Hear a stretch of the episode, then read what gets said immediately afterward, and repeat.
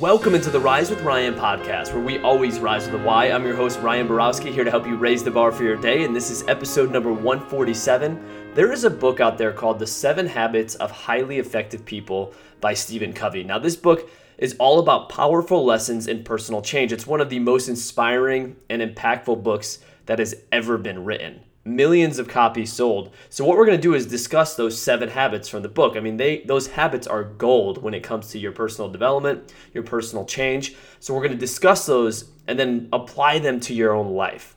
The first habit Covey discusses is be proactive.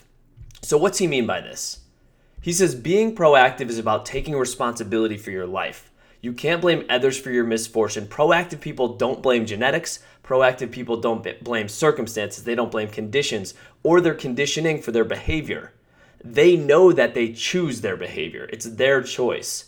And this is ownership. We've talked about this before taking 100% ownership for yourself and being intentional about what you do in life. Most people don't succeed because they don't bother my high school football coach, if we were in a practice and practice was not at the energy level that it should be, I could still hear him to this day blow the whistle, yell, quit going through the motions, quit going through the motions. What he meant by that is we were just floating around on the practice field like pinballs, getting pushed around. We weren't intentional. We didn't do anything on purpose with a purpose.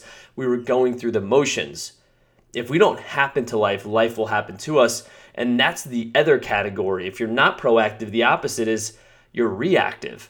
And there's a lot of concerns with that. And we'll talk about it a little bit later. But reactive people, on the other hand, they're affected by their physical environment. They find external sources to blame for their behavior. If the weather's good, they feel good. If it isn't, then it affects their attitude. It affects their performance. They blame the weather. Lou Holtz said life is 10% what happens to you, but it's 90% how you react to it. We control our reaction to things. So let's get more specific on this. How do you know if you are a proactive person? That's where you want to be. That's habit number one be proactive tune into the language that you use.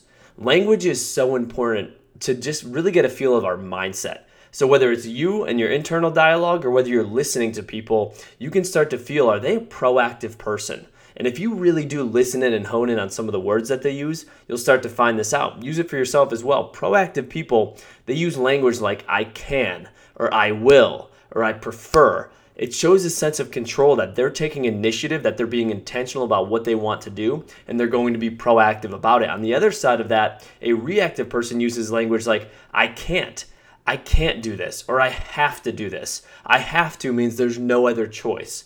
Very rarely is there no other choice, or if only. It's a victim mentality. They believe that they're not responsible for what they say and do, and that they have no choice. And when you limit the choices on what you do, you limit your potential. So, what's the message here? Instead of focusing on things you can't control, be proactive and go after and be intentional about the things that you can control. Covey breaks this down further and talks about how the problems, the challenges, and obstacles we face fall into two areas. The first one is circle of concern, the second one is circle of influence. He says proactive people focus their efforts on their circle of influence. They work on the things that they can do something about, the things that they can actually influence, change. That's their health, their children, their jobs, finances. Those are things you can control oftentimes.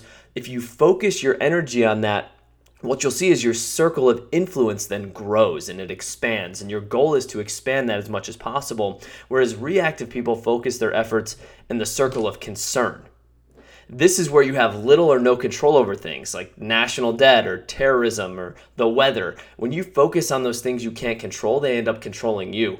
So, my question for you today is which area are you watering? Are you watering your circle of influence? Is that growing? And if you could picture these, he has a really good diagram. It's essentially two circles. One circle is inside the other. The inside circle is circle of influence. And there's a moving diagram of it. And when you water the circle of influence, it grows. Well, what happens to that outside part of the circle? It's almost like a tire rim, right? If you put larger rims on a tire, the tire gets smaller. So the smaller tire is your circle of concern. You want to get that smaller and smaller so that way your influence is growing there. Gaining awareness of which area you expend your energy on is so important. And being proactive, you can't possibly maximize your success if you're expending all your energy in the circle of concern. So, again, which one are you watering? Are you watering your circle of influence or are you watering your circle of concern? Whichever one you water will continue to grow. What I want you to get away from this here today is to focus on the things you can control, be proactive, and water your circle of influence. Let that inner circle grow and expand to the point where you don't even recognize that circle of concern.